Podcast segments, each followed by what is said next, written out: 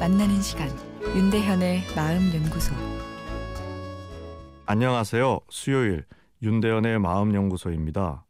오늘은 청개구리 마인드라는 청취자분의 사연입니다. 저는 누가 뭐 하라 그러면 하기가 싫고 하지 말라 그러면 더 하고 싶어집니다. 예를 들어 청소를 하다가도 누가 너 청소 잘한다 라고 칭찬하면 청소하기가 싫어집니다. 이럴 때면 내가 성격이 이상한가 라는 생각도 드는데요. 이런 청개구리 마인드 때문에 사회생활하는데 곤란한 적도 있었습니다. 반대로 하려고 하는 제 마음 고치고 싶습니다. 누군가 나에게 논리적으로 정당한 것을 이야기해도 저항하는 심리가 튀어나오는데 이를 청개구리 심리라 합니다. 청개구리 심리는 모든 사람에게 있죠. 청개구리 심리가 있다고 해서 내 성격이 이상한 것은 아닙니다. 청개구리 심리는 의학 안에서도 중요한 연구 주제인데요. 이 환자가 약으로만 치료되는 것은 아니죠. 좋지 않은 생활 습관을 바로잡는 건강 행동 변화가 함께 있어야 하는데 아, 이 통계를 보면 청개구리 심리 극복하기 쉽지 않습니다.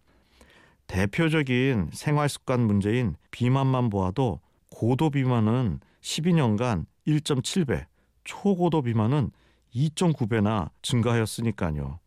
의사가 더 많이 먹고 조금 움직이세요. 라 이야기하지 않았을 것입니다. 여기에 소통의 어려움이 있죠.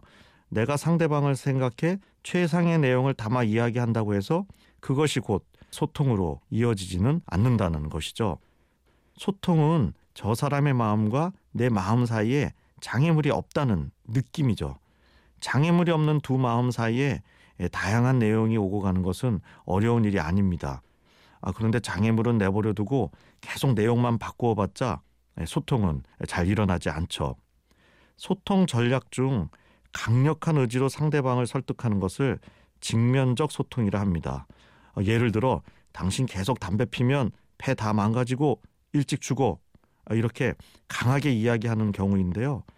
얼핏 효과가 좋을 것 같으나 담배를 오히려 더 피우게 된다는 연구 결과도 있으니 당황스럽습니다.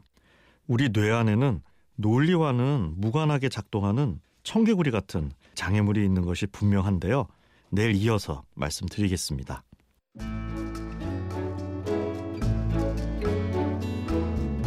윤대현의 마음연구소 지금까지 정신건강의학과 전문의 윤대현 교수였습니다.